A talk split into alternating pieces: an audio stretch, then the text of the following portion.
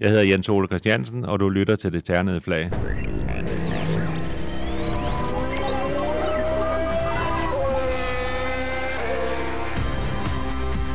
Velkommen til Det Ternede Flag, DASUS podcast om Formel 1 og dansk og international motorsport. Det Ternede Flag udgives i samarbejde med Dansk Metal. Velkommen til denne her specialudgave af Det Ternede Flag, og øh, velkommen til øh, dig, Jens Ole Christiansen. Øh, ja, egentlig så er det øh, mig, der skal sige tak for invitationen, fordi øh, du har øh, valgt øh, lokationen her. Normalt plejer vi at optage det inde i øh, øh, Idrættens Hus, men øh, her er vi jo altså rykket ud i et ganske imponerende rallyværksted. Og netop rallysporten, det er det, vi skal øh, snakke om. Og vi skal snakke med dig, fordi at du er et af de nyeste medlemmer i Motorsportens øh, Hall of Fame. Tillykke med udnævnelsen. Ja, tak. Jens Ole, hvordan startede det hele med dig og motorsporten? Jamen, øh, det startede, da jeg var ganske, ganske ung, så jeg startede sådan set med at køre motocross, da jeg var 16 år, så øh, jeg er nok født lidt med lidt benzin i blodet. Min far var eksportchauffør, og jeg var sådan en, der kun gik i syv år i skole, og så var jeg så heldig at få en læreplads som mekaniker, så derfor har det været motorsport hele mit liv.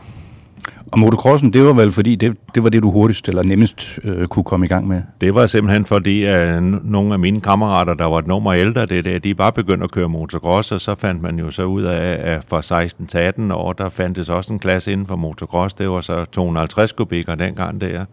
Så Husqvarna 250 kubik kørte jeg mit første løb på i 1967, så vi kommer lidt tilbage i årstallene. Ja, det er nogle år siden. Men hvordan kom du så ind i bilsporten? Jamen, jeg var så uheldig, kom meget, meget øh, slemt øh, galt afsted på sådan en motocrossmaskine anden pindsdag 1968, da man skulle indvige den nye bane i Næstved, som ligger dernede den dag i dag. Der var vi nogle motocrossmaskiner lige efter starten, der kom til at flette styre og sådan noget der, og der røg jeg så på halen der og lå oven på min motorcykel, hvor den næste han kom og kørte direkte ind i ryggen på mig, så jeg, jeg lå fire måneder på sygehuset der, og da jeg så øh, kom hjem i, igen og fik genoptrænet og kom i gang der, der prøvede jeg lige at køre et enkelt motocross op i Jørgen, så mine forældre ikke vidste, men jeg skulle lige ud og prøve det. Men så var jeg så noget, der blev 18 år i mellemtiden og blev ved med at komme i motorklubben, så kunne jeg jo se, at der var nogen, der kørte manøvreprøver og specialprøver, og nogle af de rigtig gode kørte rally og sådan noget der, så den vej stille og roligt kom vi i gang med det. Hvad var så din første bil? Jamen, det var sådan en Escort 1300 Sport, og øh, efter jeg blev udlært til mekaniker, øh, så kom jeg til Slagelse øh, på Ford der, og jamen, så var det en naturlig ting, og dengang der kunne man rent ud sagt bruge en gadebil, hvor man lige lavede nogle sikkerhedsting og sådan noget på det, men det var jo i princippet bare en gadebil, hvor man stille og roligt byggede videre på dem, og så startede det. Og dengang der, der vil jeg jo nok sige, der kørte vi flere løb. Øh, hellere have en, en, en gadebil og køre mange løb, end, end have sådan en ekstrem bil, som både koster mange penge, og det ene med det andet der. Så jeg er sådan set vokset op med, at det var gadebiler, man byggede stille og roligt videre på.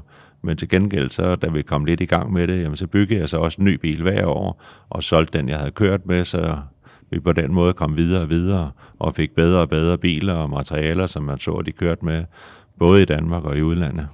Og det du startede med, det var vel det, der hed manøvreprøver dengang, ikke? Det var altså, manøvreprøver. Og, det, som vi i dag kalder for Klub Rally. Ja, så, så, så det var en mere næsten spandræs, vil jeg næsten kalde det, ned og vende omkring nogle spande, og to gange rundt der og sådan noget der. Når man så kørte et vis antal af dem, så kunne man få lov at køre specialprøver, som var med lidt højere fart på, ned omkring en bygning, og måske lidt ud af en grusvej, ned og vende i en grusgrav og tilbage igen og sådan noget der. Men det var mig med at starte samme sted, som man så kom i mål senere, det der, som man kørte på skift der. Og hvad gav det dig? Jamen, det er jo nok det adrenalin der med at, at hele tiden at kunne komme til at køre stærkere og stærkere og gøre det bedre og bedre og, og få så meget ud af bilen som overhovedet muligt øh, med de små penge, der nu var som mekaniker dengang, mm. ikke?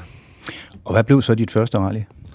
Jamen, jeg tror, det, det, det, det første rally, det har jo været i 75, hvor jeg så begyndte at køre mesterskabsserien øh, i sådan en Escort 1300 Sport der, ikke? Og dengang, der kørte man så seks løb, hvor de fire var tællende, og da vi så havde vundet mesterskabet med tre førstepladser, jeg tror, det var en anden plads efter de første fire løb der, jamen så skiftede vi til en også en Escort RS 2000, øh, og var oppe og køre i den, den større klasse der, hvor vi så var så heldige at vinde de sidste to løb der også. Så kom der jo mere og mere blod på tanden, så man stille og roligt kom videre i sporten. Ja, og dengang i 1975, hvor du vandt øh, dit første Danmarksmesterskab, eller jeres Danmarksmesterskab, fordi øh, du havde jo Marianne Pedersen ved siden af, ja. der fik I jo også en øh, speciel øh, hedersbevisning. Ja, der blev vi årets motorsportspar på fire hjul, ikke? hvor man dengang havde ja, en på to hjul, og Christian Præstrød i Speedway, tror jeg, det var han hed, og så Marianne og jeg på fire hjul, så det var virkelig stort, og sådan blev kaldt op på en scene, og blev hædret for det. Hvad skete der så efter øh, det Danmarksmesterskab? Jamen, der begyndte jeg jo så at prøve at spørge for det øh, i Slagelse, om vi havde nogle muligheder for at få lidt hjælp og sådan noget der, som vi havde set andre have fået af det der, men de havde så den politik der inden for Ford Danmark, at de kun brugt penge på Erik Højer på banen, og det forstår vi jo godt med alle de titler, han har vundet og sådan noget der. Og så begyndte vi jo at kigge lidt rundt, og der var Opel så i gang med kadet GT'erne dengang der, så vi var så heldige at komme med på det hold, hvor vi var fire hold, der øh, fik lidt hjælp til at købe de første fire kadet GT'er, der kom til Danmark. Og de var sådan nogle, hvad skal man sige, ja, en, en, en sportsudgave. Lidt forberedt vel til, til, til motorsportsbrug? Der var tænkt meget på, at, at de skulle bruge til motorsport. For det første havde den øh, bygningen til det og det hele, og man havde produceret nogle støddæmper til dem, og nogle bedre fjeder til dem, og de kom med femtrins gearkasser og sådan noget der. Så det var tænkt som motorsport, men det var stadigvæk en gadebil med sæder og normale ting i det og sådan noget der, men det var en god at bygge videre på, så man både kunne, kan man sige, bygge den som gruppe N-bil, som det hed dengang, det er gruppe 2-bil, hvor de så fik en lidt kraftigere motor og det der, ikke også, men vi kørte så med den som gruppe N-bil alle de første år der, både af økonomi, men også heller køre mange løb, og mit, kan man sige, øh, mål med det der er, jo flere timer du sad i sådan en bil, ja, jo stærkere kunne du køre, ikke også, og så var det ikke de sidste heste, det drejede sig om. Nu om dagen, så køber man jo typisk en, en, en ny rallybil, mere eller mindre nøglefærdig fra, ikke fabrikken, men i hvert fald fabrikkens motorsportsafdeling eller en tuner osv. Men dengang, der byggede I dem vel selv op fra, fra grunden af? Vi byggede det alt op, simpelthen. Og det var også årsagen til, på et senere tidspunkt øh, i min karriere, der blev jeg kontaktet af Tom Christensens Le Mans-vinderens far, Karl Erik, om ikke det var noget for mig at sælge øh, dele til alle dem, der havde med rally at gøre, fordi han havde jo så i Hobro på Shell-tanken der, der havde han kontakt med alt, hvad der havde med rallycross og banebiler, og der fik man simpelthen, øh, kan man sige, udstyr, topstykker og fjeder og alle mulige forskellige ting, noget der hed Burton i England, og på samme måde var der til Oblerne, hvor du kunne få fra Irmsa i Tyskland og det hele, så man kunne købe alt tuningsdel og sådan noget. Det købte man fra tuner rundt omkring i hele verden en i Sverige kunne lave topstykker for eksempel, og en kunne det, og en kunne det, ikke også? Så der var det godt de år for mig, hvor jeg arbejdede for Carl Erik, så jeg havde i Sorø en afdeling, Hans Burton der, så når jeg var hjemme og det der, jamen, så solgte vi nogle ventilfjeder og stødte dem og hvad folk nu ville købe, og det der, hvor der lukkede og slukkede, for det jeg var i Holland og kørte tulpenrally eller et eller andet der, jamen uh, ingen problemer i det. Vi åbnede bare, når vi kom hjem igen. Og der havde du så vel stadigvæk dit 8-4 job? Ja, ja. Det øh, var man simpelthen øh, nødt til for at få råd til det, og så noget det ikke også. Men det var klart, da, da jeg begyndte at sælge lidt varmere det der, ikke også, så kunne man skære lidt ned på arbejdstimerne der, ikke også. Men øh, jeg har aldrig skåret ned på arbejdstimerne. Jeg vil nok sige, at de, de har måske ikke begyndt kl. 6 om morgenen, men så er de i hvert fald begyndt kl. 8 om morgenen, og så til nærmere midnat, øh, for enten var man ude at lave noget, eller også øh, var man på værkstedet, eller også var det test og træning, eller køre løb. Hvordan var rallysporten dengang? Jamen, rallysporten, den var jo meget, så til at, starte, til at starte med, der var jo ikke noget med at træne eller noget som helst. Altså, andenkøren havde sådan en lille kort over prøven, hvor man kunne se, at den var øh, 3,8 kilometer, ikke også, og, og der var sådan en skitse på den og det der, så der var ikke noget med at begynde at, at køre noter, som man gjorde i dag, så vi, vi havde ikke alt det spiltid, hvis du spørger mig på den måde, men man kunne så også godt se på tiderne, kom du ned til Vordingborg, jamen så sad Jan Mortensen 100%, for han kendte jo alle de der prøver, lige så vel som jeg kendte øh, de prøver her omkring og sådan noget der. Og det samme, når man kom til Nordtyskland, ikke også? Altså, vi danskere, vi var altid gode, kan man sige, på de der grusprøver og putlås og militærområderne, sådan noget der, hvor tyskerne var gode til det, de havde lært, og, og, og, og kunne prøverne uden ad sådan set. Ikke? Så, så på den måde kan man sige, havde vi fordel af, at vi var vant til at køre uden at have noter. Så kom vi til Polen, og det der, ikke? Også, jamen, så kunne vi ikke vinde noget, men vi kunne komme langt frem, trods alt, fordi vi var gode til at køre efter sigt hele tiden, og en anden kører, der kunne dirigere lidt frem. Så jeg kan huske nu, hvor, hvor jeg begyndte at måtte træne, og det var simpelthen i 1982, hvor man øh, i Nordjylland lave øh, nordisk mesterskab, hvor vi havde nok det stærkeste felt, der nogensinde har været i Danmark, i Kankunen, og, og virkelig mange af, af, de store der, ikke også, der blev vi enige om, uh, Team Mobile der, som jeg havde med at gøre, at vi måtte hellere tage over til på den der Boys, som er et kæmpe stort militærterræn, og indløse sådan en fiskekort, og så få kørt hele Boys igennem, så jeg kunne den. Så det var min start på at begynde at køre noter og sådan noget der. Det var, men, men, men var det ikke lidt snyd så? Nej, Boris, Boris den, den, den, den kunne man køre ind og køre øh, prøverne igennem og det der. Men til det løb der, der måtte vi godt begynde at køre prøverne igennem, men dengang der, det var jo ikke fire prøver, der skulle køres fire gange, det var jo 36 prøver. Så det der med at tage ud og træne på 36 prøver, hvor de første syv, de var oppe i nærheden af, af Aalborg, hvor løbet startede, ikke også? Og så næste dag, jamen, så gik du ned mod Odder og Odder Ring og sådan noget der, derfra til Boys og sådan noget der, så man, man kunne simpelthen ikke. Altså, så skulle du være professionel og, og ikke lave andet, hvis du skulle træne alle prøverne igennem. Men det er da klart, at jeg havde da en fordel, når man havde været Boys og kørt den igennem og sådan noget der. Når Ingvar Carlsson kom fra Sverige, som måske også har været nede og kørt den en gang igennem, og jeg havde kørt den 12 gange igennem, så selvfølgelig kan man da sige, at jeg havde en fordel der, helt sikkert. Men du nævnte også tidligere med, at, at du vil egentlig helst køre. Hvordan så sådan en, en sæson ud øh, for dig med midt, midt 70'erne? Jamen, jeg kørte jo, jeg vil lige før jeg siger, man kørte jo hver weekend øh, i et eller andet niveau det der, og jeg kan se, at jeg har jo gemt øh, alt, hvad der overhovedet øh, jeg har stillet op i. Der har jeg mapper og står på det, så er der nogen, der vil vide tiden fra 1978 på en prøve, eller 86, så har jeg mapperne, og står. Og der kan jeg se, at der er en sæson der, der har jeg været til start 42 gange, og det, det kan jo ikke lade sig gøre, men det kan det jo så, fordi man så kører DM-løb om lørdagen, og så har der været en gang specialprøve om, om søndagen, og så kommer man lige nå at køre den, inden man skulle hjem, og, og lige have et par timer søvn, inden man skulle på arbejde mandag morgen igen. Var det ikke hårdt? Jo, det var, det var meget hårdt, men til gengæld, så, så var det jo vores måde. Vi brugte jo ikke øh, noget tid på at køre ud og teste bilerne og træne. Man kunne lige øh, funktionere en tur ud og vende øh, i lyngen og tilbage igen og se, om alt det virker, som det skulle sådan noget der. Men man tester ikke, som man gør i dag, hvor man leger en gammel flyveplads eller finder et andet sted og tester en hel dag og prøver og prøver. Det brugte vi løbende til. Til gengæld, så kan man sige, øh, et DM-løb i Danmark, ikke også, jamen, øh, det var jo stort af dansk forhold, men når vi så var nede og køre hestenrally eller hundsrygrally, det svarer jo ligesom til en hel DM-sæson, sådan et løb, vi kørte på tre dage dernede, ikke? Men det var også nogle, nogle øh, længere løb. Altså, i dag er det jo meget kompakte arrangementer, vi har. Ja, det er meget, det er meget sprintagtigt, ikke også? Det er også derfor, jeg siger, der er mange, mange gange fire prøver, der så bliver kørt to gange, eller tre gange, eller fire gange, ikke? Hvor dengang ARC-rally i England for eksempel ikke startede om søndagen, ikke også, og slutte om torsdagen, hvor der er kørt 3.000 km med 800 km hastighedsprøver, det der, ikke også? Så det var jo meget udholdningsløb også, det der. Så selvom ikke man var helt på mærkerne fra starten af, så skulle man bare blive ved, for det drejer sig om at blive ved, fordi alle fik nogle kamp med en punktering eller et eller andet. Hvad med servicemandskab, servicevogn og sådan noget? Ja, nogle gange var det sådan set bare en escort varebil, og det der ikke også. Det var først lidt hænder i, i karrieren, vi begyndte at have en direkte stor kassevogn, hvor, hvor man så havde lavet en stor ramme på taget, hvor der så stod 16 hjul der, eller 24 hjul derop, og hele bilen var fyldt op, både med højtryksrenser til de beskidte løb, kan man sige, til at, at, at, at komme til pausen og få vasket en ren for plader, hvis man har været ude over det, ikke også, og lille svejsværk, og vi havde det hele med simpelthen.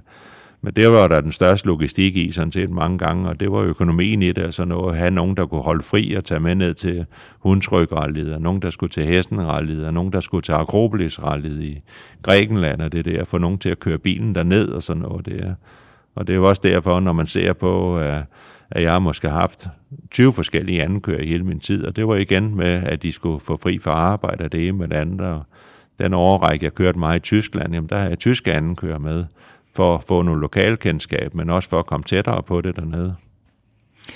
Ja, for du er jo virkelig kommet rundt i, i verden. Som forberedelse til, til vores øh, podcast her, jamen der har jeg jo kigget lidt på dit øh, generelle blad, og der er RSC-rally, altså VM-rally i, i øh, England, Akropolis-rally, Grækenland, øh, masser af EM-løb. Hvad, øh, hvad, hvad, hvilke, hvilke af de der løb står klarest i erindringer og har betydet mest? Jamen, det er RC Rally i England, det er, jo, det er jo noget af det største. Altså, bare komme på Wembley Stadion til et maskinkontrol af det der, der er tilskuere, der står og kigger på, vi bare syner bilerne, hvor vi så næste dag skal ud til Sutton Park og alle de der forskellige, hvor der er sådan 60-70.000 tilskuere, øh, der farer rundt til sådan et løb der, når man kørte det første gang af det der, der var lige før jeg siger, os der havde startnummer langt nede i feltet af det der, når det var første gang man kommer det der, ikke også, jamen der kunne man dog nok komme til for tilskuerbiler, fordi øh, de skulle lige se de 20 hurtige, og så skulle de jo videre til næstprøve af det der, så kampene var på de der små veje at komme rundt, men det var jo en oplevelse uden lige at komme rundt og køre og komme nogle steder, hvor man sådan set dog nok kan komme som turist, hvor man kommer op og kører i, i bjergene og de store parker og og det der, og det samme med Akropolisrallet, det var noget i samme stil også, hvor man kom ud på nogle veje, hvor man ser, at hvis man røg ud over kanten der, jamen så øh, var der nok ikke mere tilbage, når man landede nede i bunden af det bjerg der, fordi der var jo ikke uh, rækværk ude i siderne og sådan noget der, så der skulle også køres med fornuft, så man kom til mål på prøverne. Men havde du nogle øh, større afkørsler eller skader? Ja, altså det har alle vel, øh, vel haft. Jeg har da også prøvet at rulle med, allerførste løb, jeg kørte med Manta 400, ikke? Også, der var den der om på taget og ligger det der, men tilskuerne var hurtige og fik rejst den op igen, og vi, vi kom videre, og så, så gik det, og vi har da også prøvet at køre sidelands ind i et træ og andre ting, man har lavet, så vi, vi har da prøvet nogle ting og sådan noget der, men øh, ikke noget, der har været så slemt som øh, ulykken med motocross der, hvor man virkelig kom personligt til skade også. Men du kørte jo mange år, øh, den her kadet, inden du så skiftede til Asconaen det var Ascona B-modellen, ikke ja. også? Og der tog vi dem simpelthen efter, efterhånds der, så to år med, med kadet 1,9'erne, og så i 78, der kom kadetten med en 2 liter, så det var det år, hvor vi så kørte agroblisrallet blandt andet, ikke? Og så var der kommet mange kadetter ud at køre. For det første de tre, jeg selv havde bygget og solgt, og det der, så begyndte jeg at kigge lidt på, uh, Jørgen Hansen i Fjendesløv kørte også kadet GT, men bare som gruppe 2, ikke også? Og det samme med Jan Glad og det der. Og jeg tænkte på, jamen så kunne det egentlig være sjovt at bygge sådan en Ascona B-model. Og da fabrikken havde bygget en til Jockey Klein, som han blev europamester med i 78-79 der, så jeg synes, det kunne være rigtig spændende at, at, at, at få lov at bygge sådan en der, men de ville jo ikke rigtig fortælle noget om den. Og der var jeg så heldig, at jeg fik ringe ind til Teknologisk Institut og fik fat i en, der Hans Brun, og jeg kendte ham jo ikke, men uh, han vidste så alt om mig, og det viser sig, at han gik meget op i motorsport og sådan noget der, hvor han sagde, jamen du er så heldig, så vi har sådan et råt karos af en AB-model herinde, vi bruger til undervisning, så jeg kigger lige i min kalender, så kan du komme herind, så kigger vi lidt på, hvordan man skal forstærke sådan en der. Så der øh, fik jeg noget hjælp af Hans Broen, som senere blev direktør for Peugeot Danmark også, og har fulgt motorsport hele livet igennem, så ham og jeg, vi har sådan set været gode venner siden. Han hjalp mig med at bygge sådan en Ascona B-model, hvad angår karosseri og alt det der. Men det vil sige, at du fik slet ikke nogen øh, hjælp fra importør eller øh, motorsportsafdeling i Tyskland? Jeg fik hjælp fra, øh, fra, fra Opel Danmark ikke, også til at investere i bilen og sådan noget. Ikke? Også jeg har jo, de fleste kontrakter, jeg har haft, der har jeg altid ejet bilerne selv, så jeg fik økonomisk støtte til at købe dem og hjælp til forskellige ting, og så har haft nogle sponsorer også af olieselskaber og og andre selskaber på, det, på, det, på den måde, det det ikke også? Men jeg har altid selv bygget bilerne og, og, og prøve at finde delene ude i den store verden og sådan noget der. Men Ascona B-modellen, det var noget et projekt, fordi ja, vi kunne bruge heldigvis mange af tingene for kadetterne, tid af det der, så Sverige var der en, der hed Karnebånd, som var dygtig til at lave topstykker og sådan noget der, men øh, alle løsdelene, dem kom hjem på værkstedet, og så samlede vi dem selv og fik en motor og en gearkasse og bagtøj og alt det der lave. Og det var det, som vi tit fik ros for i Tyskland blandt andet, fordi ja, de havde jo en, der lavede gearkasser, og en, der lavede bagtøj, og det der, hvor de sagde, jamen laver I selv alt sammen hjemme? Ja, vi laver selv alt sammen hjemme, og så får vi så lidt hjælp af cylinderservice og forskellige ting, men både økonomisk, og fordi jeg synes, det var spændende at selv bygge det også. Så man var jo lidt ligesom i nyere tid, hvor i Peugeot-teamet, hvor vi havde Ernst til at, at, at skrue og bygge bilerne, det der, ikke også, hvor jeg siger tit til Ernst, ja, dengang uh, i mine unge dage der, der måtte jeg jo så både være Ernst og så være Jens Ole, der kørte. Ja, det var noget anderledes øh, øh dengang. Hvad, hvad fik I af resultater med, med den her Skona B?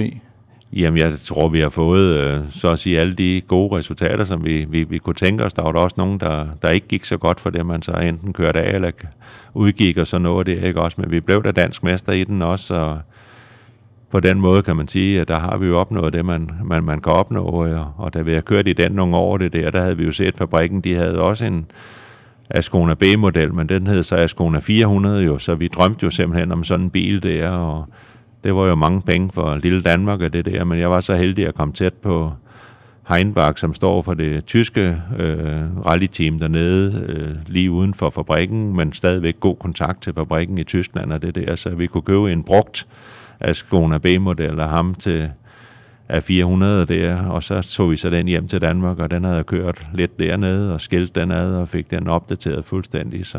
Men det var så den første rallybil, du ikke sådan selv byggede? Det var det, man kalder en rigtig rallybil, fordi ja. det var jo en fabrikskarosse, ikke også, som, som så havde kørt nogle løber det der, og så tog vi den hjem, og så bygge videre på den. Vi, vi skulle ikke ændre noget på den, jo. vi skulle mere holde den med lige og sætte den i stand og sådan noget der, men det var jo første gang, jeg synes, at at det var en rigtig øh, rallybil, vi havde. Ikke? Sådan en 2,4 liters motor der, 5-trins gearkasse og 250 hest, som de først havde, og de kom op til lige knap 300 hest til sidst, da man fik fase 1, 2, 3 og 4 på dem.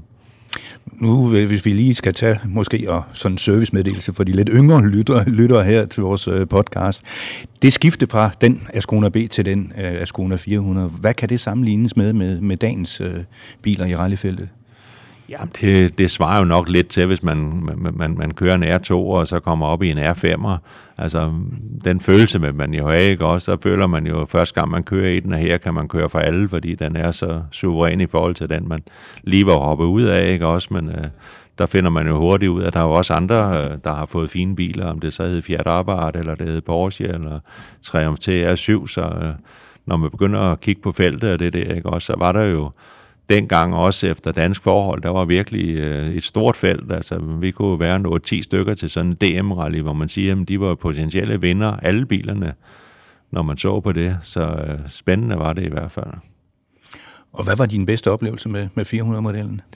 Ja, der vil jeg nu sige, der er så mange, som man ikke engang kan huske det, ikke også? Men altså, det er da klart, at da man første gang kom til udlandet og køre med sådan en, også kunne sammenligne det lidt med Valder Røe eller Jokke Klein, det, det der, så kunne man da godt se, at at man kom der tættere og tættere på dem. Ikke? Det er jo ikke sådan, at vi begyndte at køre fra dem eller noget, men man kunne da se, at der var nogle af, af prøverne, hvor man øh, var oppe og kigge, kigge tider i nærheden af både Kleint og, og, og Røgel. Der synes man jo sådan, det, det smagte lidt af, at man var tættere på de stjernkørende.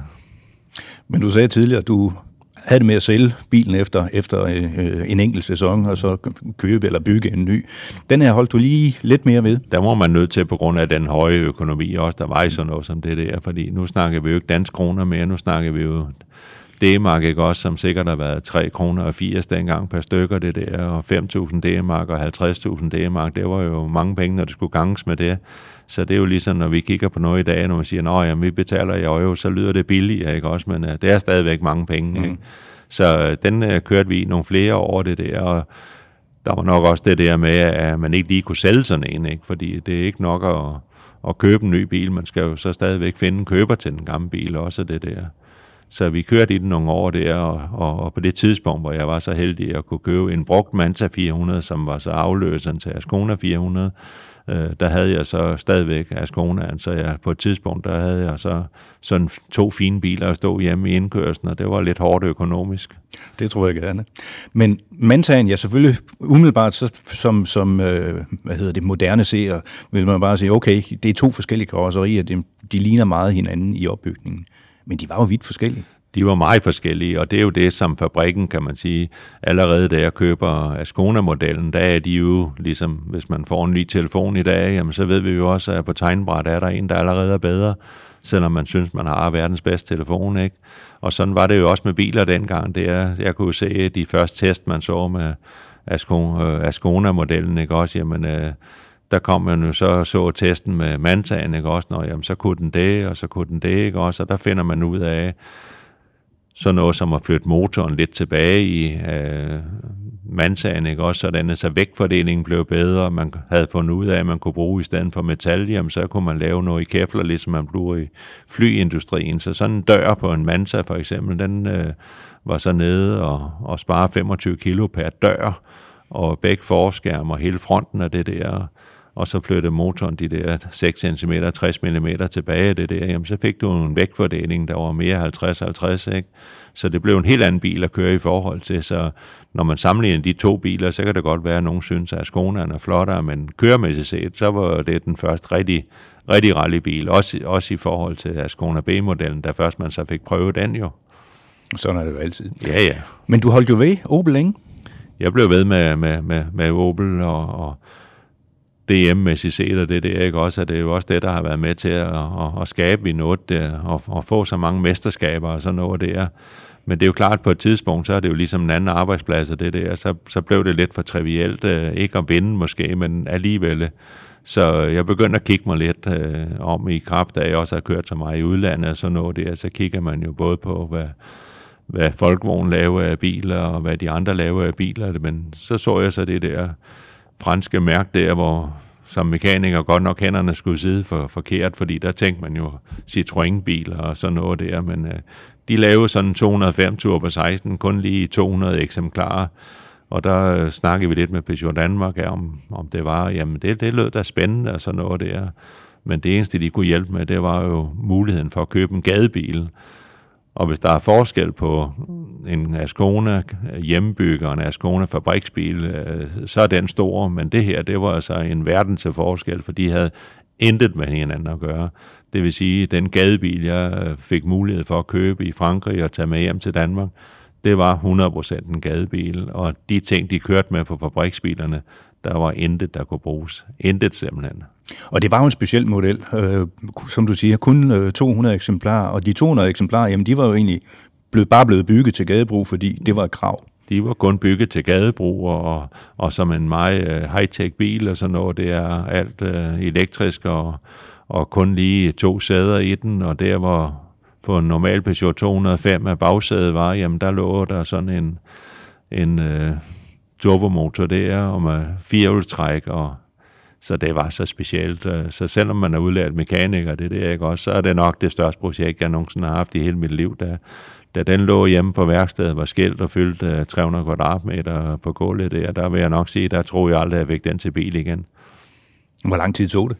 Jamen, det tog jo jeg tør ikke engang regne det ud, men altså 500 timer har man jo altid sagt, det tager at bygge sådan en bil, og det der, ikke også? Så da vi bare, kan man sige, det første år lavede den om til sådan en, en 205 Turbo 16 uh, gruppe N, uh, hvor man sådan selv fik lavet nogle fjeder ind på Søborg og vognfjederfabrik der, og fandt ud af, at de der oliedæmper, dem kunne man lave en skive, der var lidt tyndere ned i, og spænde dem op på den måde der. Men kunne I slet ikke købe dele fra Peugeot Sport? Der, der var ikke noget, der passede til den overhovedet. Ikke? Så det første år, da jeg kørte med den, der var det mere eller mindre en gadebil. Vi selv havde lavet lidt strammer i undervogn og forskellige ting. Ikke?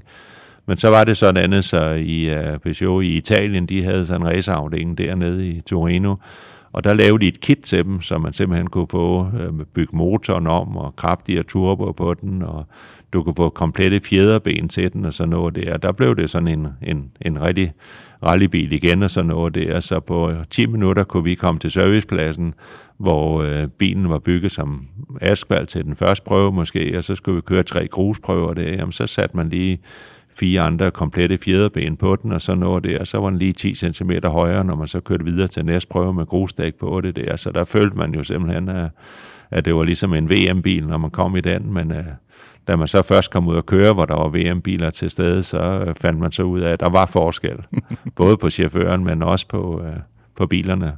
Men den var jo også forholdstrukket. Den var firehjulstrukket. Ja, undskyld, firehjulstrukket, ja. Ja, den var firehjulstrukket, så, så, så kan man sige, for mit vedkommende, der nåede jeg at prøve det hele hvor man starter med bagudtrykkende hvor, biler, hvor man kører på den måde, ikke? og så her, det var så firehjulstrukne, men lidt anderledes. Og så den største omvæltning, kan man sige, da man kommer til at køre den der, det var nok det der med, dengang havde du turbotøven og sådan noget, det vil sige, der gik et lille stykke tid, før der kom turbotryk på den, og det der, ikke? Så man, jeg vil ikke sige, at man kørte lidt og file på koblingen, men øh, det føles på den måde, og, og det oplevede jeg en gang til Rally Baltic, der kører sådan i Nordtyskland, hvor de havde fået Michel Mouton til at komme i sådan en fabriks øh, 205-tur på 16, øh, da vi så kørte som start nummer to efter hende ud til først prøve det der der vidste jeg jo godt, hvordan min gjorde, når jeg skulle starte derude, men øh, sådan lige 100 meter før prøven, der holdt hun lige og klappe lidt på speederen der, så den lige tog lidt omdrejning, og så trak den lige fire hjul rundt, og så kørte hun lige hen og varme dækkene lidt op, inden hun startede. Så jeg var slået inden prøven, og det der, der vidste jeg jo godt, at jeg ikke godt, at hun kørte godt bil, men den satte altså også af den bil i forhold til, så vi var stolte, da vi kom i mål til det løb der, så det kan vi lige så godt tage, at, at vi blev øh, nummer to generelt efter Michel Mouton, så jeg måtte jo sige, at jeg vandt herreklassen.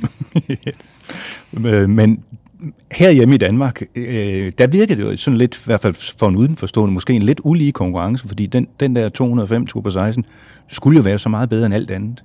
Ja, øh, den konkurrence er der jo altid, ikke? Også at nogen får fat i nogle bedre biler, og det der på et tidspunkt tænkte vi jo også på det, og Opel snakker også om det, da jeg fik fat i Ascona 400 og Manta 400, det er ikke også, men der kunne de alligevel se, at der var mange andre, der også havde fået fine mærker af det der, men mange af de muligheder, jeg har fået der, der har jeg jo nok tænkt på det tidspunkt, det er, at man havde prøvet at vinde det danske mesterskab nogle gange, øh, det var for at komme langt frem i udlandet. Altså det, man drømte om, det, det var at komme til Holland og Belgien og Tyskland og køre nogle af de store løb der. Det, det var ikke for at køre Akropolis rallyet sådan noget der. Når man har prøvet at køre det, så ved man godt, der kommer man ikke bare lige med sådan en form for 205 tur på 16 gadebil. Der, der skal noget mere til, når man kører de store VM-løb. Ikke?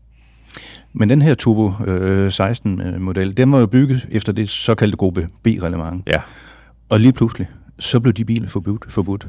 Der fik vi nok den sværeste tid i vores liv med, med rallyer det der, for den blev simpelthen forbudt. Og øh, sådan en bil der, efter dansk forhold, øh, når vi er oppe og snakker millioner, det der, du bare havde den at stå over i hjørnet og kunne ikke bruge den. Men øh, jeg var så heldig, så Hans Brun, som vi har snakket om tidligere, han var jo så også blevet direktør på Peugeot Danmark i mellemtiden, og så noget der, så han sagde, at vi, vi har jo en mulighed. Enten så øh, stopper man motorsport fuldstændig, men man kunne jo også tage sådan 205 1,9 og så starte forfra. Og det gjorde vi heldigvis, så vi startede sådan ligesom lidt på, Opel-tiden, og det der med en form for en gadebil, men en 205 1,9, det var, det var jo så en rigtig, rigtig fin bil, ikke også? Men stadigvæk i forhold til de biler, jeg kom fra, der var det jo ligesom at starte lidt forfra. Ikke? Ja, nu må sige. Det var, det var nogle skridt Det var øh, nogle skridt, tilbage. Det var nogle skridt ned, men ja. alligevel, nu har vi lige øh, haft noget test i Peugeot-team, og, og hvor der var nogle belgier heroppe og sådan noget der, ikke også? Og der kom så en af belgierne der med fra 1987 eller sådan noget at jeg blev nummer tre generelt i øh, Kølen arbejder med, med, med sådan 205 1,9, og det var han lidt uh, imponeret over, fordi han kunne så se nogle af dem, konsulen i Manta 400 og sådan noget fra Belgien, som han vidste, der kørte stærkt, var bagefter.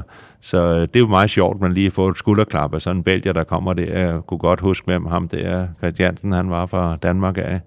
Men den der 205 øh, 1,9 Peugeot, var det så en, du igen også byggede op for grunden af selv? Det var simpelthen gadebilen fra fabrikken af, vi startede med at, at se. Men der var så heldigvis kommet mere og mere fra race motorsportsafdeling i Frankrig også, at de bare begyndte at lave nogle støddæmper til dem, og de lavede nogle fjeder til dem, og de begyndte at køre noget baneløb med dem også, og sådan noget der. Så motorsportsafdelingen blev større og større, ikke også? Men det var klart, det var slemt for dem, der det blev forbudt også, fordi de havde jo trods alt lige vundet verdensmesterskabet i sådan 205 tur på 16, ikke? at de skulle lukke den afdeling ned også, men at de har heldigvis bygget videre på dem, og det der. Nogle gange, hvis ikke den franske afdeling, så var der på den svenske afdeling også øh, deres motorsport, eller den italienske, hvor vi kunne få nogle dele fra, så vi har altid kunnet finde noget rundt omkring, men uh, vi har også brugt noget tid på det, og mm. Men Peugeot blev jo lige pludselig en, en stor faktor, også i dansk øh, motorsport og dansk rallysport. Ja, efter Hans Brun, øh, kan man sige, gik mere og mere op i det, og, sådan, og så lavede man jo, så der var mange, der kom ud og køre, man lavede nogle præmiepenge øh, til de forskellige løb og sådan noget der inden for rallysport, og det samme begyndte man også inden for baneløb, så Peugeot, de sad jo, ligesom Opel havde siddet øh, på det de år, vi kørte for Opel der, jamen så blev det Peugeot, der kom til at sidde både på rally og på baneløb. Og hvor længe holdt du så ved med den her øh, 205'er?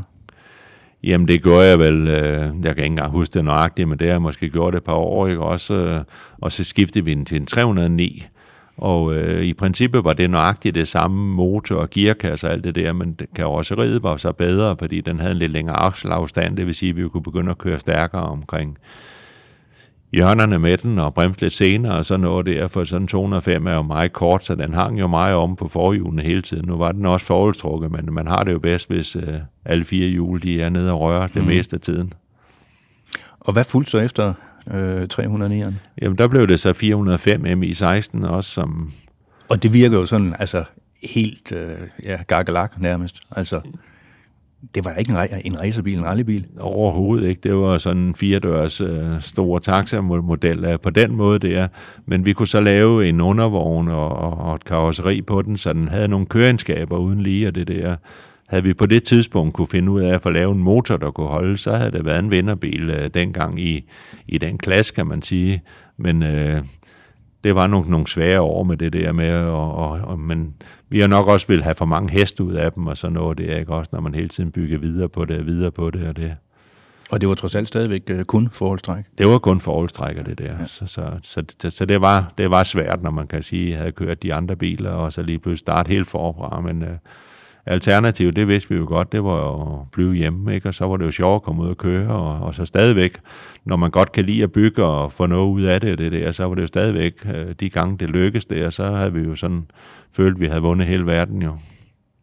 Og hvor længe holdt du så ved med 405'eren? Øh, Jamen, øh, jeg kan så ikke engang huske nøjagtigt, hvor længe vi, vi, vi, vi kørte i den, det kan jeg ikke. Men på et tidspunkt, så sætter du lidt karrieren sådan på, på standby? Ja, fordi det er jo både øh, noget med økonomi og motivation til det, og så noget det, ikke også? Og når man så har kørt til man rent du sagt var 16 år, det der, ikke også? Så kan man jo også godt blive lidt midt af det på den måde, det ikke også? Og så igen, øh, ligesom, skal du blive ved at køre mesterskabsløb, eller skal du køre lidt i udlandet og sådan noget der, så, så på et tidspunkt, der vil jeg tro ligesom, en fodboldspiller og en håndboldspiller, så bliver man lidt midt af det og sådan noget. Det er ikke også, men jeg har jo stadigvæk kontakt til det, havde med det at gøre, men kører det ikke lige så meget. Men du begyndte jo også at, at, at trække forbindelsen til Peugeot på, øh, på anden. Øh, du begyndte jo også på en eller anden måde lige at få Peugeot over på, på øh, din professionelle dagligdag? Jo, jo, det er jo så klart, når, når, når man så samtidig har en forretning, man øh, bygger større og større. Altså, jeg fik jo den mulighed på det værksted her i Sorø, jeg begynder at sælge nye Peugeot-biler også, ikke? så det blev jo større og større, og på et tidspunkt øh, blev jeg kontaktet med Peugeot i Holbæk, ikke også? Jamen, så overtog vi den og havde den i 10 år og fik så solgt den, og så fandt jeg så på, at i Sorø, der skulle også ligge en Peugeot-butik. Den er ikke på det franske landkort, men i kraft af Peugeot Danmark og Hans Broen og sådan noget der, så synes de, det var sjovt, at jeg byggede så Danmarks første nye øh, Blue Box butik, og det der, så byggede jeg sådan en komplet ny butik der på 1500 kvadratmeter. Så det har jo også været med til at gøre, at, at min tid, den var stadigvæk øh, med biler at gøre, og stadigvæk med motorsport lidt på sidelinjen, men øh, forretningslivet, det fyldte jo også meget, og var spændende. Jeg synes jo altid, det har været måske lidt form for iværksætter. Jeg kan godt lide at sætte noget i gang og, og få bygget det op. Og hvordan har du så egentlig brugt motorsporten i, i øh, erhvervsmæssig sammenhæng? Jamen, det har jo bare været en del af mit liv på den måde. Det. Altså, jeg tænker på, hvor mange øh, biler jeg solgte øh, ude på Finlandsvej, hvor jeg gik og byggede rallybiler.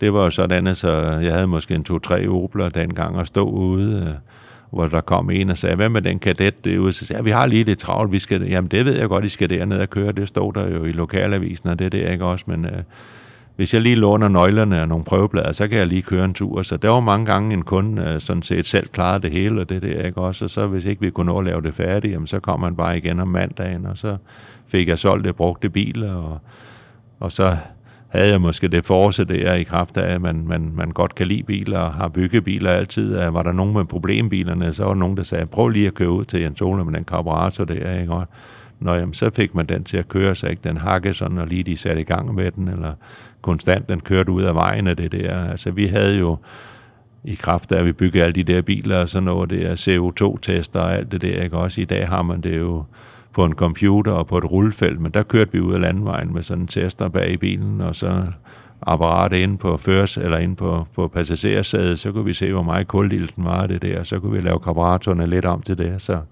så på den måde har man også været med til at lave mig på den måde der. Og du brugte jo også det, dit navn i, i markedsføring. Det er jo ikke sådan noget med, at der blev sat et klistermærke på, hvor der stod Peugeot Sorø for eksempel. Der stod Peugeot, og så Jens Ole med ja, håndskrift. Det var simpelthen en gang, vi fandt på ham, der lavede tage, der lavede klistermærker til alle rallybilerne og sådan noget. Det er ikke også, der skrev jeg lige Peugeot, og så lavede jeg min underskrift og det der. Så min egen demobil, der lavede vi så Peugeot Jensole på, men så fandt jeg ud af, når jeg sådan så den, efter jeg havde solgt den på en parkeringsplads og det der, Nå, det virker jo egentlig fint. Så blev det sådan, at så samtlige biler, vi solgte der, dem havde vi så lå i sort og røde og sølvgrå og sådan noget der, så den bil og farve, det passede sammen med, der blev lige sat det der på, så hver bil, der kørte ud, der røg så lige en reklame bag på os. Og jeg synes, af og til støder jeg stadigvæk på nogle biler, hvor, der, hvor de har det klistermærke på. Ja, der findes stadigvæk nogen fra, fra de gyldne tider, jeg kan man sige. Men øh, på et tidspunkt, så vælger du så at gøre et, øh, et comeback til rallysporten. Ja, det gør jeg jo samtidig med også af, af den store kontakt, jeg har til Peugeot, det der, ikke? Også, så, så kan jeg både gøre et comeback, men jeg kan jo også lave et, et, et, et rallyteam, og så få nogle af de yngre ud at køre og sådan noget der. Så, så det var nok en blanding af det på den måde der. Men det, jeg nu tænkte på, det var den her Opel Ascona. Ja, det, øh, der, der er jeg jo igen så heldig, så, så uh, Hans Broen, han synes jo, at en rigtig rallybil, det, det var sådan en, en Ascona 400, man kunne høre ude i skoven eller på vejen er derude af. Så på et tidspunkt, det er ikke også, der var mulighed for at købe den tilbage, det der, og så havde Og det de, var, det var den konkrete? Ja, det, det var den, jeg havde kørt i den gang, det er ikke også, og så havde de total olie øh, inde i Peugeot også, så vi kunne godt øh, skrive øh, total olie på den, og så stadigvæk have Opel med som sponsor, selvom det var, det var, det var et, et, en, en Peugeot-importør, ikke? Og øh, ja, vi sidder jo så netop her, øh, omgivet af masser af øh, Peugeot'er, men øh, helt bagerst, der står der også en, jeg vil ikke sige øh, en helt ny bil, men jeg har ikke set den før i hvert fald her på, på værkstedet, men det er også den, den ældste. Ja, der står øh, min Manta 400 fra de gyldne tider, altså noget det er, vi at bygge op og lave nøjagtige med til øh, mine farver dengang, det er med sponsor på og det hele, ikke? Og inden ret længe kommer der en til, som står på pladeværkstedet nu, en Ascona 400, så vi har begge modellerne at komme til at stå her sammen med de andre rallybiler. Så man bliver lidt øh, nostalgisk på sine gamle dage. Ja, og så kan det jo godt være, at vi måske prøver en af dem en dag, og hvis ikke jeg har arm til det, så må jeg jo lokke Kim til at, at køre en tur i den, og så når der har lidt øh, stærkere arme, og, og det der, for det lægger man jo mærke til, når man bliver ældre. Øh, de der biler, vi kørte med dengang, der var jo ikke servostyring ikke også? Hvor får man lov at prøve en af de nye rallybiler i dag, jamen, øh, for det første er det lidt nemmere at skifte gear på dem. Det er jo en sekventiel gearkasse, og lidt nemmere at dreje, selvom der skal holdes fast i det og det der. Så er der jo, jo servostyring på, så de ældre biler der, der var ikke noget af det hjælpeting. Du har jo ikke øh, helt øh, mistet grebet om sporten. Du har jo stadigvæk været med i Peugeot-teamet, et importørstøttet øh, øh rallyteam, og sætter dig også af til bag rettet af en, af en, en rallybil, og, og lige prøver, prøver dem af, og stiller måske op i et rallysprint. Hvad er den største forandring, der er sket i de 50 år nærmest, du har været med i sporten? Altså, i dag, der vil jeg jo sige, at det er meget ekstremt. Uh, altså, bilerne, det er jo uh, så ekstreme biler, og det, det er ikke også... Uh, jeg vil sige, man, man kan næsten ikke skrue på dem, uden du har en PC også. Altså, du skal ikke ind og læse testdage på dem og sådan noget der, men til gengæld så har du også hele diagrammet med det samme. Du kører det ud med benzinpumpetryk og det ene med det andet og sådan noget der. Du kan stille lidt om på det inde i bilen, så du har et gadeprogram og et racerprogram på den og sådan noget der. Men vi skal jo ikke gå længere til den fine hal, jeg har derhjemme, hvor jeg har en Porsche og en Ferrari og stå. Der er også fire programmer på en gadebil. Så øh, du rent du sagt kan køre stille og roligt derude af den, og så kan du trykke den op på etteren, og så er der lidt mere buller og brag i den, og så kan den få et hak mere. Til sidst kan du køre helt udenfor, så det flammerne står ud af det og sådan noget. Det. Altså, sådan er gadebiler også i dag. Altså, man har mulighed for at, at kan stille om på dem inde i bilerne, og nogle kan man så gøre det via at sætte en, en tester på, og en computer på, og nogle andre chips i. Hvilken periode har så været den bedste i din rallykarriere? Altså, der er jo nok lidt ved, ved alle perioderne og sådan noget, det er ikke også, men det er da klart, altså, jeg glemmer jo aldrig øh, Ascona-tiden og, og, og, og Manta 400-tiden, ikke også, fordi det var det, man følte også, man kom tæt på de, på de udlandske kører, og det der, ikke også, og nogle af de resultater, vi har lavet i Tulpenrally i, i Holland og de tyske mesterskabsløber og sådan noget der, der følte man jo, at man kom lidt tættere på det hele der, plus også, der var nogle fantastiske biler. Og øh, ja, jeg vil sige tak for oplevelsen. Også tak, fordi at øh, vi fik lov til her fra Dasus podcast, Det Ternede Flag, at kigge forbi inden på det her imponerende øh, værksted. Tak for, ja, som sagt, mange år, øh, oplevelser, og øh, tillykke med udnævnelsen som medlem af Motorsportens Hall of Fame. Tak skal du have.